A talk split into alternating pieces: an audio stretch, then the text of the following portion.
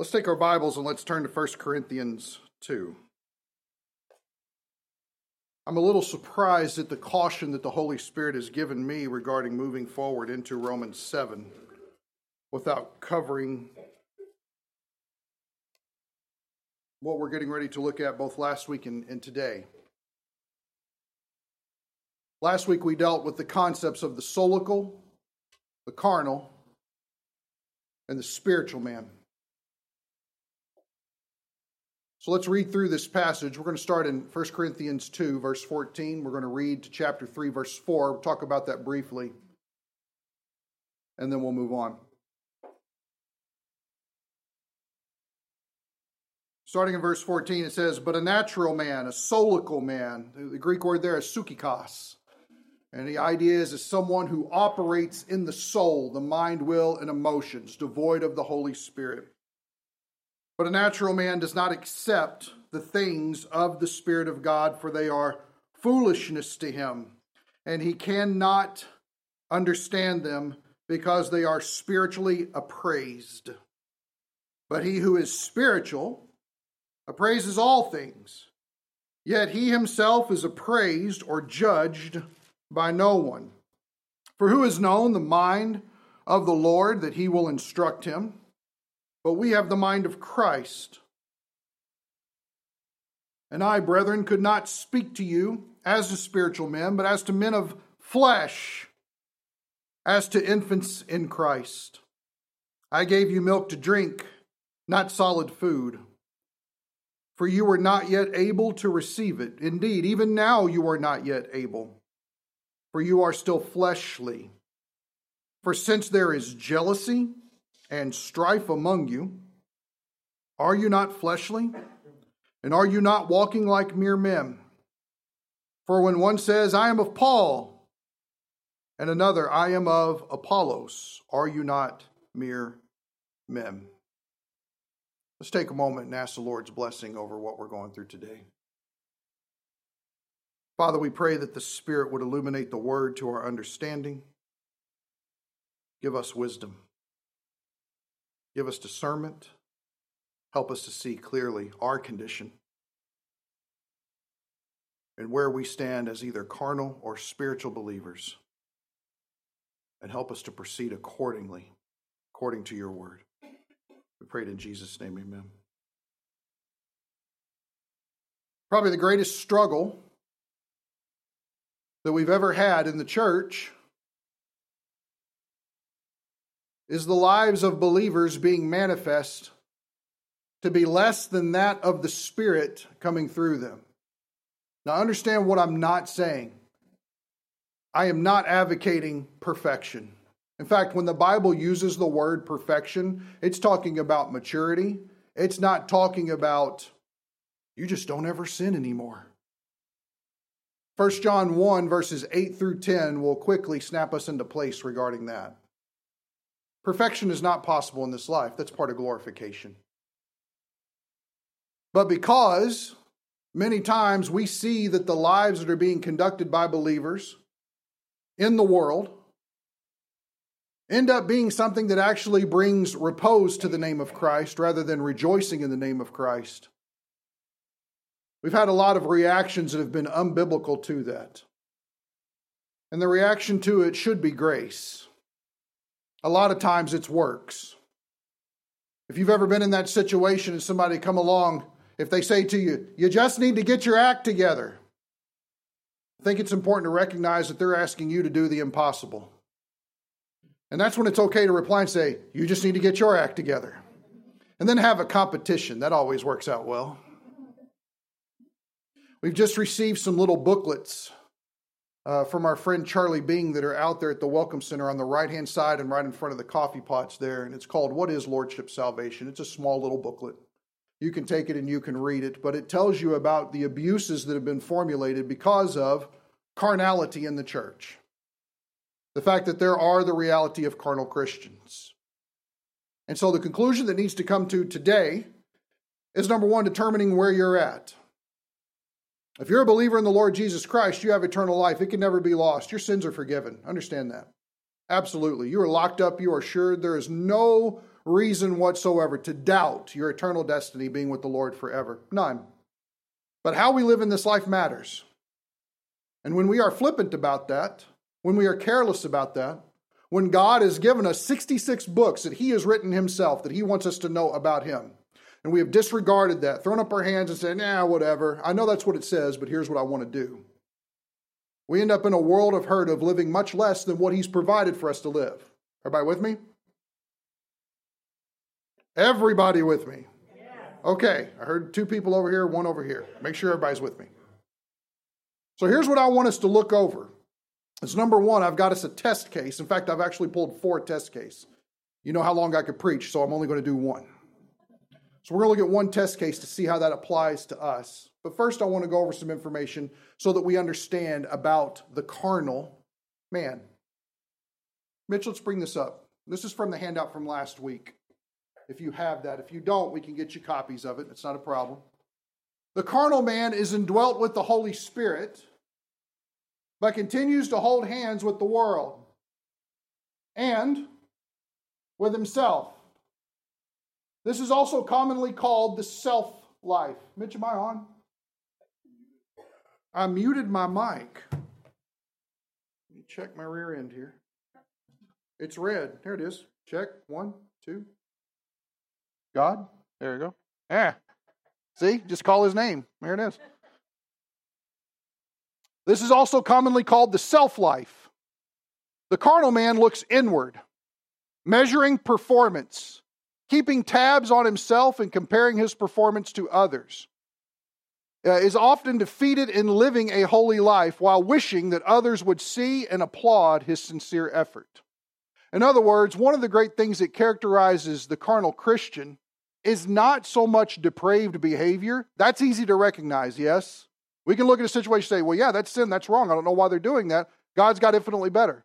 But one part that we don't talk about is the idea of they're constantly trying to do better. Because it often looks like, look at me, look at me, look at me, and it equals to be law keeping. In other words, it's legalism, is what it is. It's not just, oh, they're doing bad things.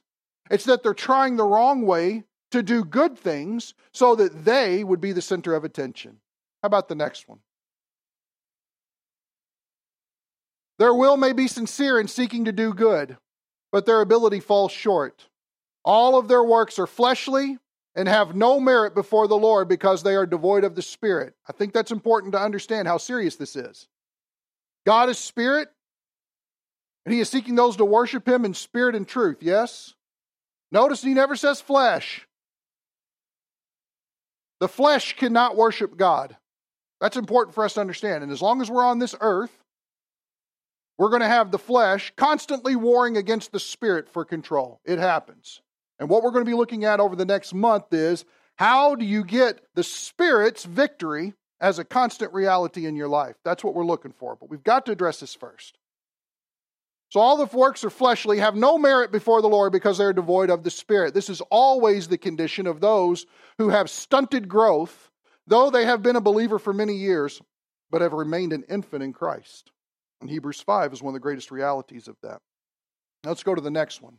Because where in the world does this happen? I want to give you something logistically to look at. If you want to write it down, that would probably be helpful. And then we'll move to our test case. What separates a carnal Christian from a spiritual Christian?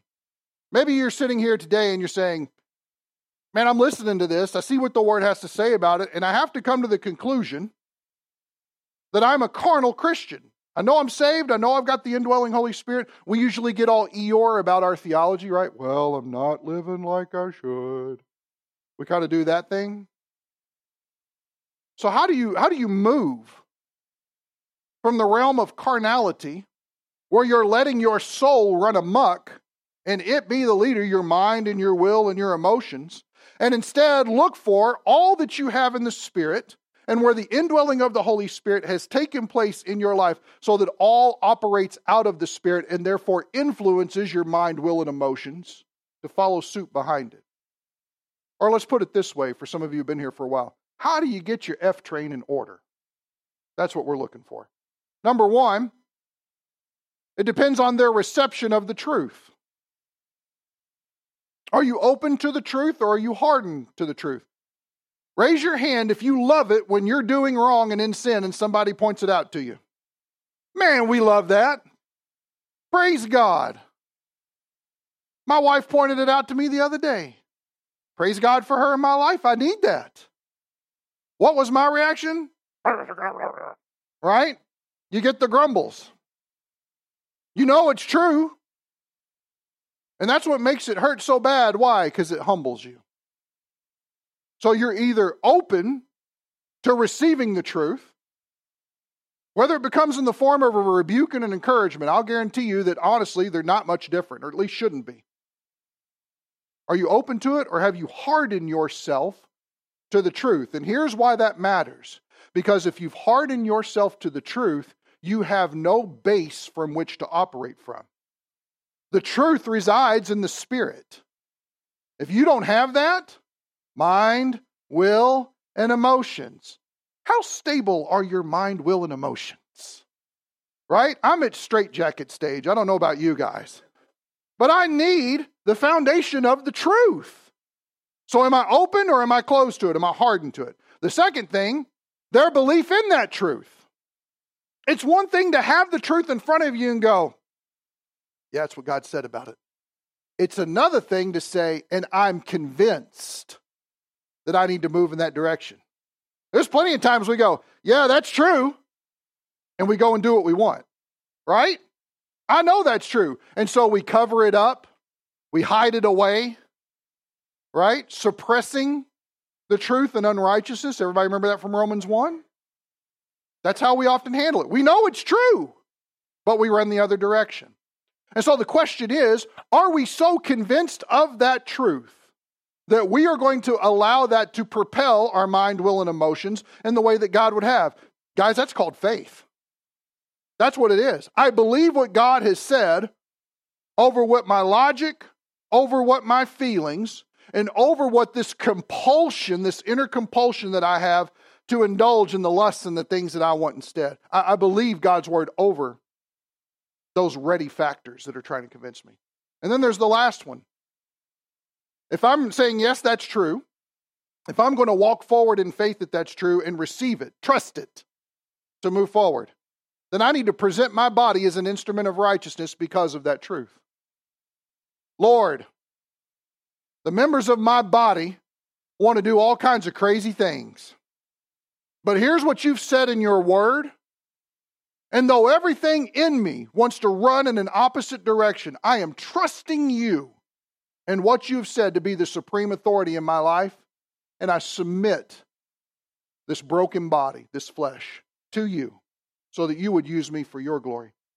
I want to manifest righteousness in my life. Is that a good prayer? Everybody notice that that's got very little to do with the physical and everything to do with the spiritual? We need more spiritual prayers. So that's how we move from the carnal to the spiritual. Now let's look at a test case. Turn with me over to 2 Corinthians. Now you knew what we were dealing with was going to be in Corinthians, didn't you? And we love those people. Why do we love the Corinthians? Because they're just like us. We don't want to admit it, but they're just like us. They're making the same mistakes we make. So I want you to turn to 2 Corinthians 6.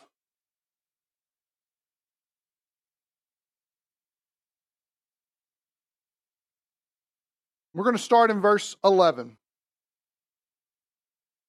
There seems to be some sort of friction that has taken place, probably by the induction of or the introduction of false teachers that have come through, people that are trying to lead the Corinthians astray, to where they've created doubts about Paul's authority and his apostleship. Now, to Paul's credit, you read through Second Corinthians and you're kind of overwhelmed with how much grace and love and compassion he has for those people. Some of us would have picked them up by the back of their breeches and already kicked them out the back door. You know, a lot of us would have dealt with them in a very fleshly way. Paul, he's seeking to love them to the uttermost. And praise God for an example like that. But he brings up something that's extremely interesting that I think applies to us. Look at verse 11.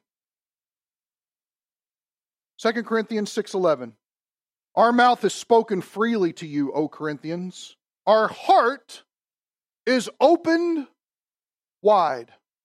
Now, does that sound like a good thing? Paul is speaking freely and his heart is open wide. That's a good thing. In other words, he's very honest with them about everything he has to say and teach and how he himself is feeling. Honesty is a good thing in the body of Christ. In fact, it's the essence of how true fellowship takes place. But look what happens after that, verse 12. You are not restrained by us, but you are restrained in your own. Everybody see that word affections? Now, if you've got the New American Standard, you've got a little mark there. Look over in your marginal note and look what it says. What does it say there? What's it say? Talk to me today. Don't be shy. The inward parts. Now, think about that. Paul is saying, I'm open with you. My heart is open to you. But you, Corinthians, are restrained, and that restraining doesn't come because of us. It, because, it comes because of something in you. Something in you is hindering the great love relationship that you could have with one another as brothers and sisters in Christ. Something's holding it back. You've got a dam in place that is keeping the water from rushing forward. Look what he says after that. Now, in a like exchange, and I love it, I speak to you as children. Notice it's like the gentle plea of a father to them. Open wide to us also. In other words, don't let anything hold you back anymore. Step forward and love freely. Don't raise your hand. But do you have some reserve today about loving your brothers and sisters in Christ? Or do you only love the brothers and sisters in Christ that you talk to every Sunday, not those that you pass by and don't welcome to our church? See, I've noticed something since I moved up here, and that is that Wisconsin is a reserved people. We love our habitats, kind of keep to ourselves, kind of thing. And if you want to know one way that the church, the body of Christ, could be markedly different and exalting the grace that we've been given, it's to go beyond that and understand the extensive Christian love that we could have for one another because Christ has made it possible and begin to have genuine fellowship with one another genuine love relationships with one another. You say, well, Jeremy, that sounds like a Hallmark card. I don't know that I love everybody around me.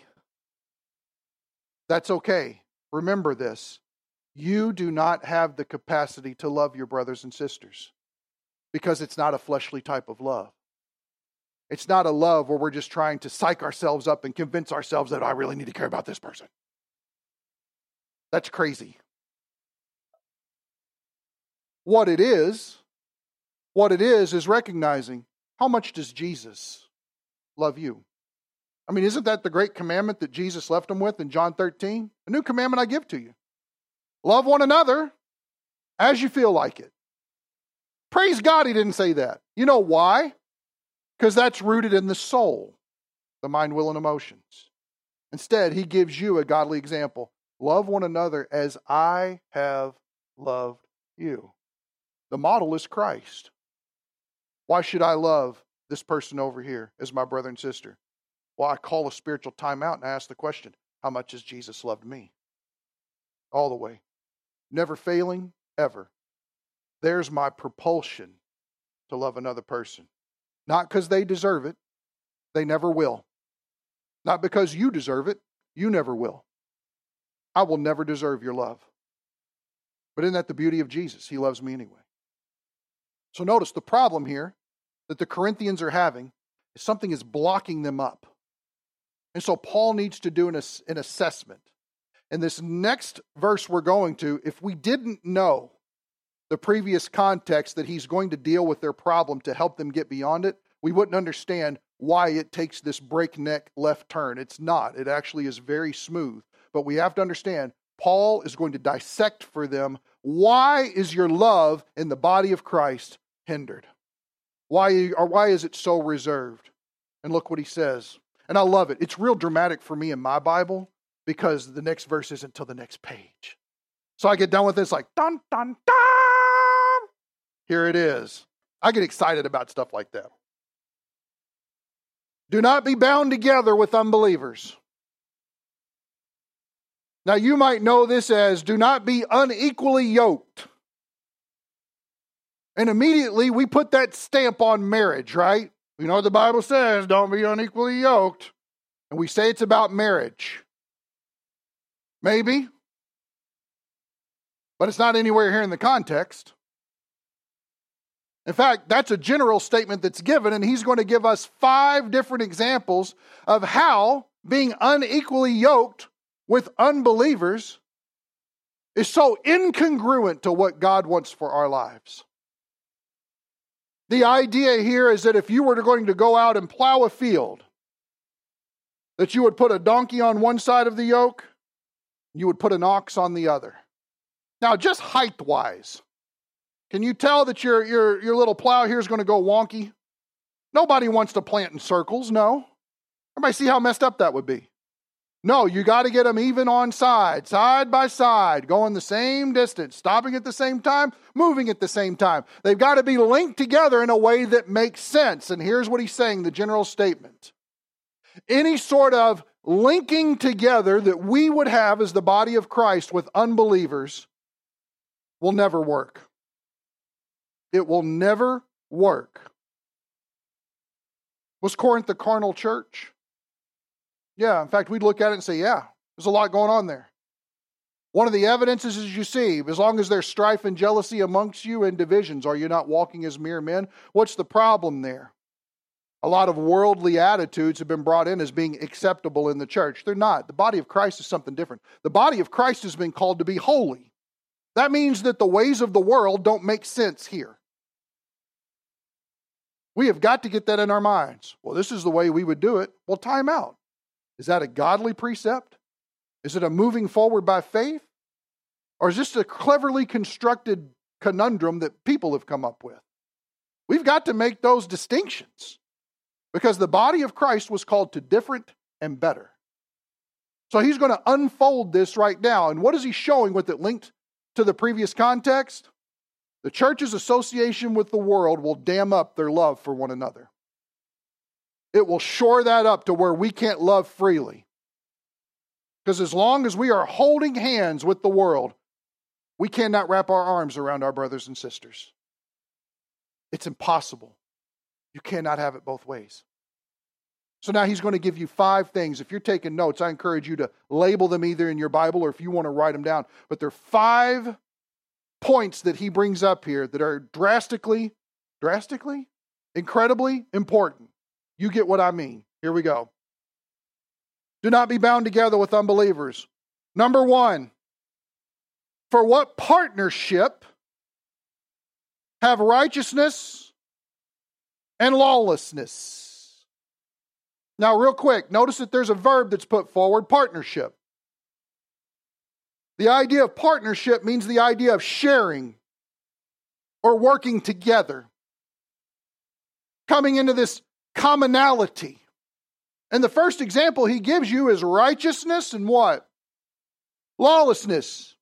This speaks to morality, morals. This isn't talking about justification righteousness. This is talking about how you live righteously in your life. Can you live righteously and lawlessly at the same time? No, you cannot. If the world is living in a lawlessness, how can the body of Christ hold hands with it? How can we be expected to be encouraged to operate in righteousness different from the world when we're embracing what the world has said as something that's acceptable? Guys, please understand this general tenet across the board. The world is unacceptable to God. That is why the cross was so necessary. Was in order to make a redemption possible. Because apart from the blood of Christ, there is no atonement for sin. And that's what lawlessness is. Call it what it is. It's not just speeding, it's not just cheating on taxes, it's not just underhanded deals. It's sin And we have to recognize it for what it is. And so you find that the corruption of morality in the church, we've got enough to deal with with self wanting what it wants. But when we've locked arms with the world, we've invited an influence that should have never been there. How about the second one here? Or what fellowship, and that is the actual word koinonia. And it means a joint participation with one another. In fact, this word fellowship is what is used constantly throughout to talk about Christian fellowship with one another, koinonia. What fellowship has light and darkness? So, righteousness and lawlessness speaks of morality, morals, what we hold as true and dear and right. But the idea of light and darkness here deals with spiritual sensitivity. In other words, being sensitive to the moving of the Holy Spirit. Now, I'm going to tell you something. It's going to shock some of you, but I hope not all of you. The Holy Spirit is God. He is not the third string redheaded stepchild of the Trinity. Baptists are so scared to death of him, they think it's God, Jesus, and Bill Gaither. That's the Trinity. And the Holy Spirit comes in underneath there somewhere. He's not. The Holy Spirit indwells you if you are a believer in Christ. Let me ask you a question. Can you see his leading? Are you sensitive to his movement? Do you see his illumination? of the text of Scripture when you open it? Do you submit yourself to Him that He will lead you into all truth? I'm not being charismatic, I'm being biblical. Do we understand that it is the Spirit that convicts us of sin, righteousness, and judgment? Do we understand that He is the deposit within us to guarantee our future redemption? Get this, guys. That means that all hope we have of Christ's return is fueled by the indwelling Holy Spirit. And when we receive the Word of God, He is the fire. This is the fuel. When we heap this on there and we combust, we need some combustible Christians. We need a lot more light and a lot less darkness. Are you sensitive to the Holy Spirit's leading? Now, if that scares you to death, Number one, I'm just going to tell you this, it's not going to do you any good, but don't let it. Number two, undertake a study of the scriptures in the New Testament about the Holy Spirit. All of a sudden, you find out that he's been given a label comforter. Anybody here scared to death of a comforter? Not the one you have at home on your bed. Somebody wants to come along and love you further into the truth. Don't. Guys, we're spiritual people. This is a supernatural book. But sometimes it is our fear of the supernatural that keeps us from living supernaturally. And if we have allowed for the darkness of the world to come in, naturalism, we can say it that way. If I can't smell it, taste it, touch it, see it, or hear it, it doesn't really exist. That's what the world wants to tell us. How dare you believe in God? I talked to somebody about this lady that they were grilling for the Supreme Court situation? What's wrong with her? Oh, she's got a deep faith. Well, let's move to Europe. That's terrible, you know? Does everybody see that the world is scared to death of the supernatural? I'm convinced that if more of the supernatural was manifest in the church, the world may be scared to death but they could not deny the power. Because that's where the power comes from in the church, the Holy Spirit. They couldn't deny the power of the church. Light has no fellowship with darkness. Number three. Or what harmony has Christ with Belial? You music lovers will appreciate this. This is actually the Greek word that we get the English word symphony from. It's the idea of everybody playing together. And it is beautiful, awesome, epic. It's not like contemporary jazz music where everybody's playing something different at the same time. Uh, hey, Carol, I love you. Today's jazz music is awful. It's of the world. Okay, so, but the idea of harmony that's going on. Everybody's in tune. There is no dissonance going on. Let me ask you a question Is there any kind of symphonic congealing that is pleasing that takes place between Christ and if you want to know what Belial means, it means Satan? The word in the Hebrew actually means wickedness, but it's used to delineate who Satan is. Christ and Satan shaking hands. They having coffee together. They talking about how best make the world go round. No, they're absolutely imposed. Unless you're a Mormon, they have no connection together. And yes, I'll go there. Because that's silly to think that Christ and Satan are brothers. That's a man made doctrine. You cannot get in the Bible and conclude that. Satan hates Christ.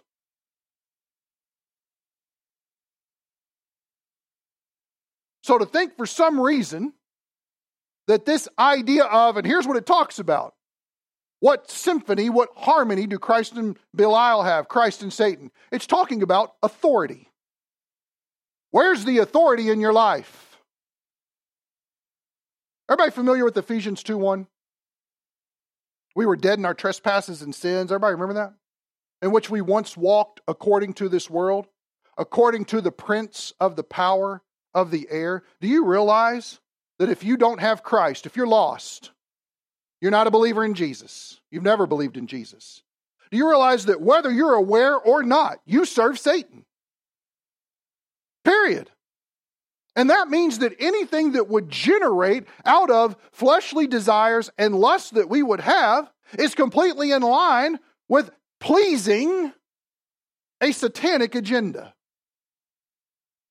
That's how serious sin is. And when we let the authority be what I want rather than what Christ has said, we've automatically chosen an authority. Everybody see that? Let me sum it up in a, in a way that might be easier to grasp. Um, Eve, did God really say that you can't eat of the tree? Everybody see that that's a questioning of authority? Everybody notice who questioned it. See that? If there is a questioning of the authority of Christ, it comes from one place. It's satanically originated. Regardless if it's us having doubts about things or whatever it is, it is a place of unbelief and therefore godlessness. And it has to be recognized for what it is. There's no harmony there. There's no harmony between those authorities. There are not competing authorities. Christ is overall. How about the fourth one here? What has a believer in common with an unbeliever? In common. The idea is a portion of a whole. If you want, think of apple pie. I like apple pie, it's my favorite but one piece. Can you imagine how odd it would be if you sat down to eat pie with some people? You had seven pieces that were apple and one that was chocolate silk. What is going on here? Somebody sabotaged your pie. Would that concern you? It would concern you for no other reason that you're scared to death somebody had their fingers on that piece, wouldn't it? Just the germ factor enough is to drive you away. But the pie has been compromised in some way. A portion of the whole. Let me ask you what does a believer have in common with an unbeliever? If the first one we dealt with dealt with morals, the second one we dealt with was spiritual sensitivity, the third one that we dealt with was the idea of authority, this has to deal with the very nature of faith. A believer is one who believes, an unbeliever is one who does not believe. I don't know about you, but every problem I've ever had in walking with God has been because of my unbelief. That's why when I got here and we started with the foundational framework series, we constantly talked about the danger of unbelief, unbelief, unbelief, unbelief. Why? Because with unbelief comes sin. I've already got by itself enough unbelief in my life. I need more belief. But if I've surrounded myself or I've tried to come in common with others who are not believers, problem is compounded. Here's a short example of that. You ever had a decision in your life and you needed to seek some wisdom about it? Let me ask you a question. Did you go to a believer or an unbeliever?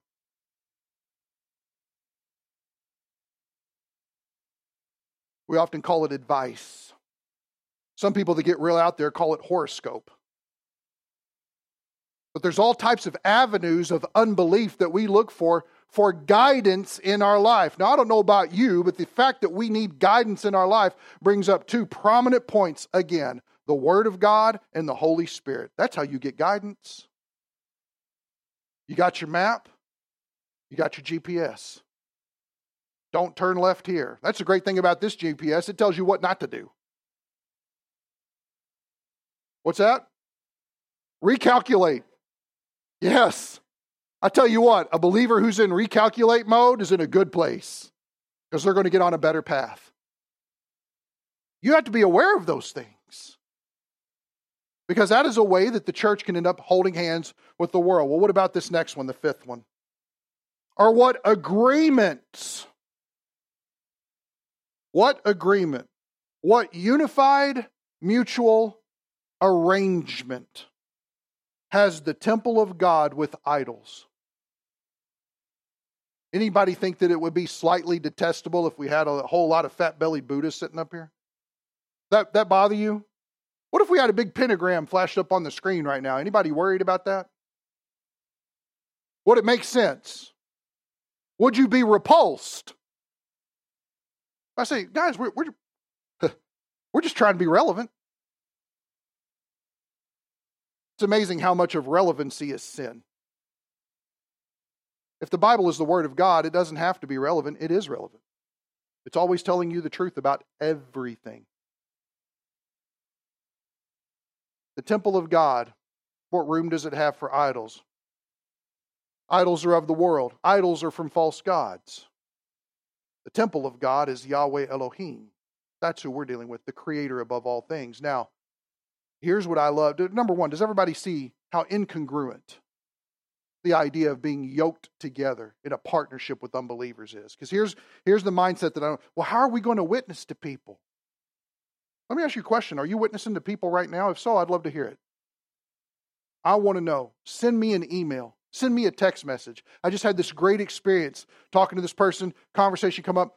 I need to hear those things because that's encouraging.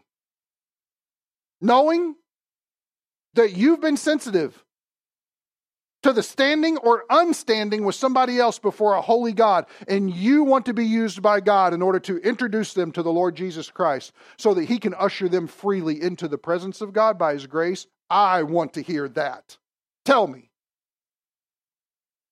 But I've noticed that sometimes a lot of the Christians that want to give an argument and say, well, how are we going to witness to everybody if we're not supposed to be associating with the world, partnering with the world, have things in common with the world, be in harmony with the world? I find that those are the people that don't have evangelism on their radars at all. It's just an excuse to get an okay from the pastor. You'd be surprised how much that happens. To perpetuate sin in life. Sin is never okay. And if we spent more time evangelism, in evangelism, rather than reasoning how we're going to keep these traces and threadings of the world attached to us so that we can have our cake and eat it too because we think somehow that's euphoric happiness. I guarantee you, if evangelism was that priority, we wouldn't want anything to do with the world. And the things of earth become what? Strangely dim in the light of what? His glory and grace. I guarantee you this you're sharing your faith with other people when the Holy Spirit prompts you to do so, glory and grace is happening. And you start to recognize just how whacked out this world is. Now, here's what I love because it's just like Paul to lovingly drive home a point, and then he wants to twist it on you like a corkscrew. He wants to get you. I love it when it grabs your heart. It hurts. But look what he says. For, there it is, right? What's that called? Your causal conjunction. See, you guys are learning stuff. It's good. Let me tell you why I just said that about the temple and idols. Look what he says. For we are the temple of the living God. Everybody see the pronoun? We? We.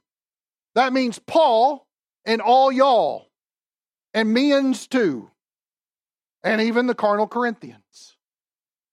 We are the temple of the living God. You know what that has to do with idols in the temple of God? Worship. How in the world can you worship God in spirit and truth when you're entertaining idols that the world promotes? You can't. And Paul says, and it doesn't make any sense because it's not like you have to go to the temple of the living God. You are the temple of the living God. Everybody remember Old Testament temple? Really great, ornate, gold everywhere, sacrifices, everything's got to be done a certain way. But in the Holy of Holies rested the Spirit of God, yes? Where's the Spirit of God at now? In the Holy of Holies, in our spirit. You are the temple of God. Everybody noticed that he doesn't take a baseball bat and whack them on the head. He shows them the incompatibility of those things in five different ways, and then he appeals to their identity in Christ. This is who you are. So, who you are cannot associate with who you're not.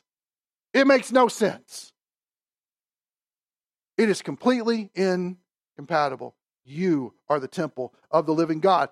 Just as God said, now watch this I will dwell in them. Does that speak about what the Holy Spirit has done in you? Does the Holy Spirit indwell you? Some people don't seem so sure because that's a good thing. I'm getting a yes, that's the right answer, not yes, that's amazing. The Holy Spirit dwells in you.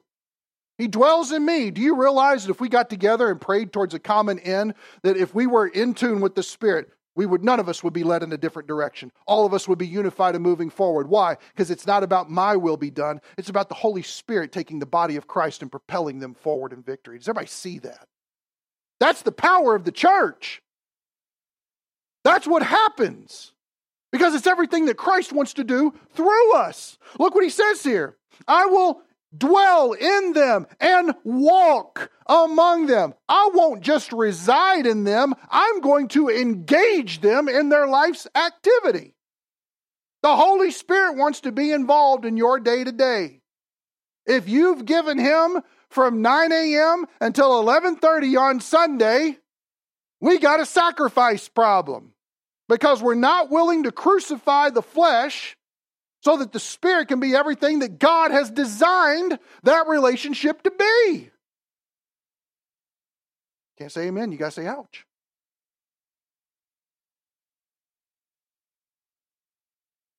I will be their God, and they shall be my people. In other words, God is looking to publicly associate with us.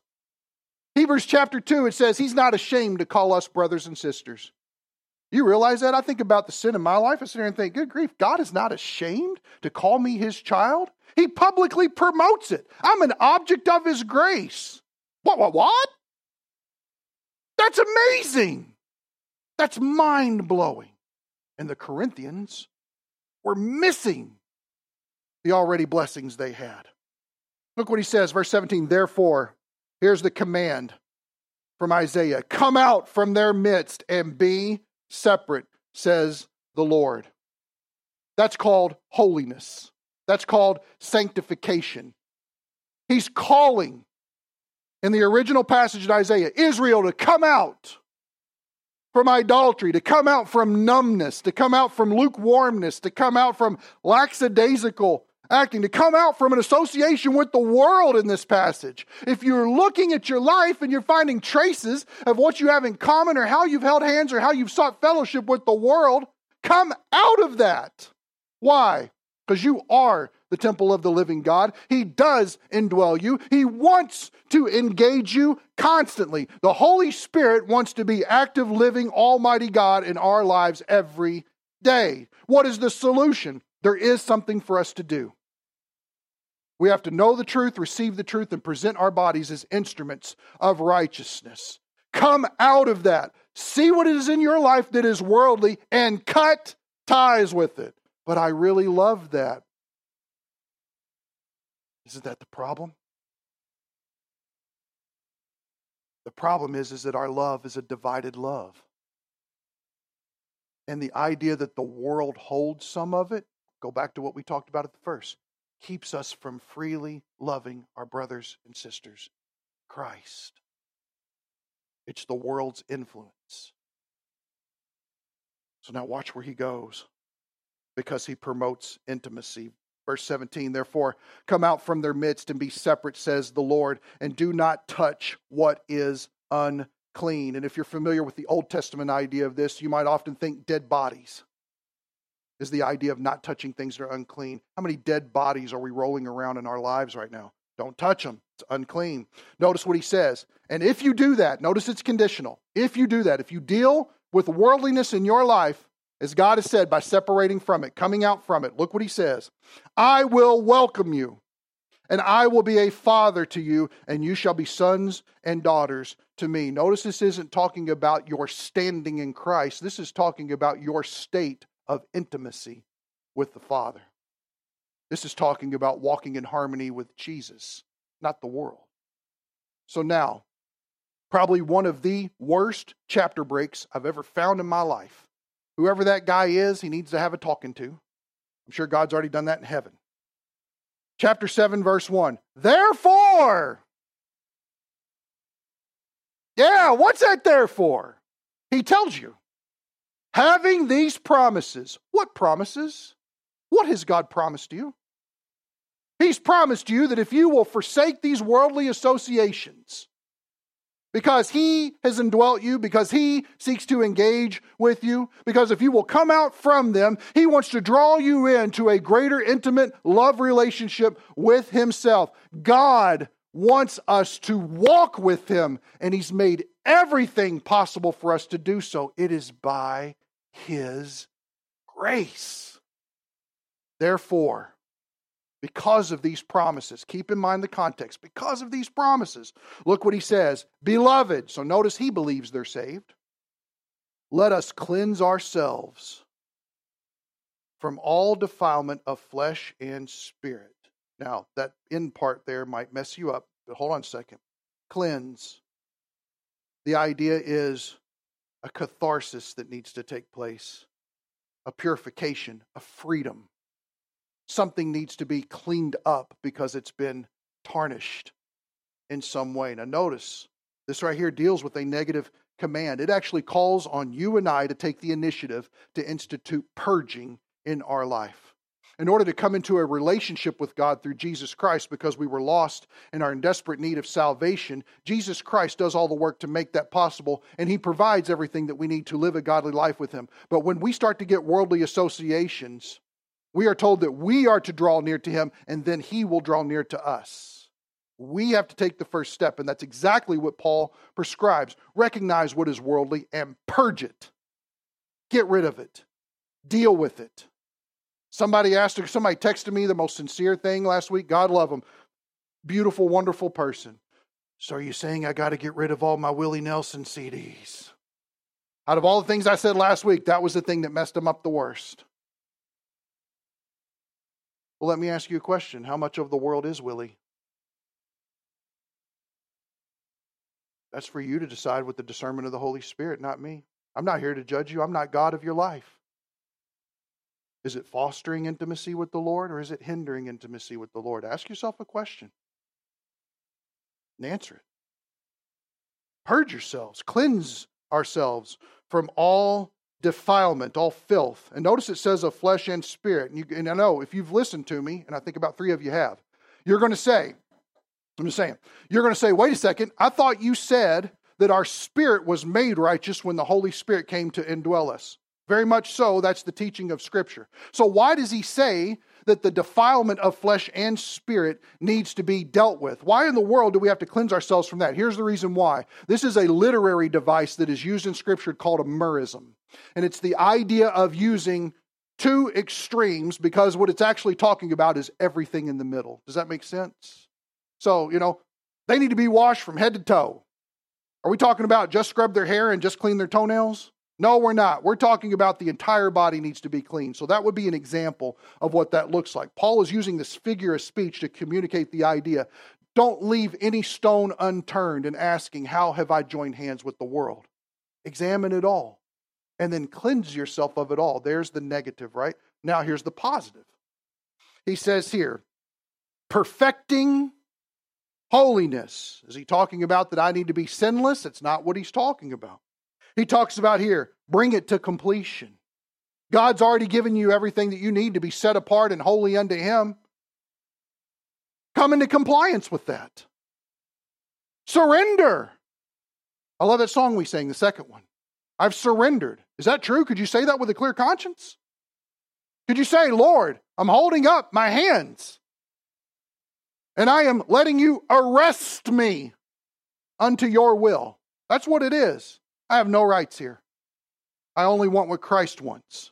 So notice what he says, perfecting holiness, and then he gives you the attitude in the fear of God. Recognizing that there is an almighty creator that can just as easily snap a neck as love a neck. That he is the God over all things, that he does control the weather, that he can make tumultuous waves be still in an instant that he can look at a tomb and say, Get up! And the person will stand and hop out. The fear of God. Having a sober understanding. How do you move from the carnal to the spiritual? First thing we need to recognize is our identity in Christ. It's where it always starts. Who are you because of what God has said about you, because of what Jesus has said about you? You are the temple of the living God. I am the temple of the living God. He has gone to great lengths to indwell me and wants to engage me and walk with me. And if I will step out from under that worldliness, if I will take the initiative because of that truth in my life and say, you know what, that worldliness, not worth it. Your right hand causes you to sin, cut it off and cast it from you, right? Get rid of it. That's not talking about self mutilation. That's talking about deal decisively and exactly with your sin and get out of that mess. Cleanse yourself of the filth. And that what, what you will find all of a sudden is that the dam that kept you from loving your brother and sister freely in Christ, which is so essential to your sanctification, to growing in holiness, all of a sudden that's gone. Why? Because the burden is gone, the expectation is gone, the worldly parameters of how we should look, act, feel, dress ourselves, all this other mess. You ever notice that the world's really about law? Do this, don't do this, do this, don't do this. Man, get rid of all that junk. Promote grace. Thank God for grace. And coming out from under that proper attitude and the fear of God, it means humbling ourselves, recognizing who He is, recognizing that He's worth it, taking those steps. Let's bow our heads. I'm going to preach pray, which means I'm going to sum everything up for you, but I'm also going to ask God to bring conviction on us over this so that we'll deal with it. Father, thank you for who we are in Christ. Thank you, God, for the goodness that you show us in the death and resurrection of Jesus. Thank you, God, that you've not left us by ourselves to live this life but you have established a new identity in us. Father, help us to recognize the indwelling Holy Spirit, that He is God in us. He desires intimacy with us. And I pray, Father, you would bring to our minds and our hearts right now an undeniable conviction about where we hold hands with the world.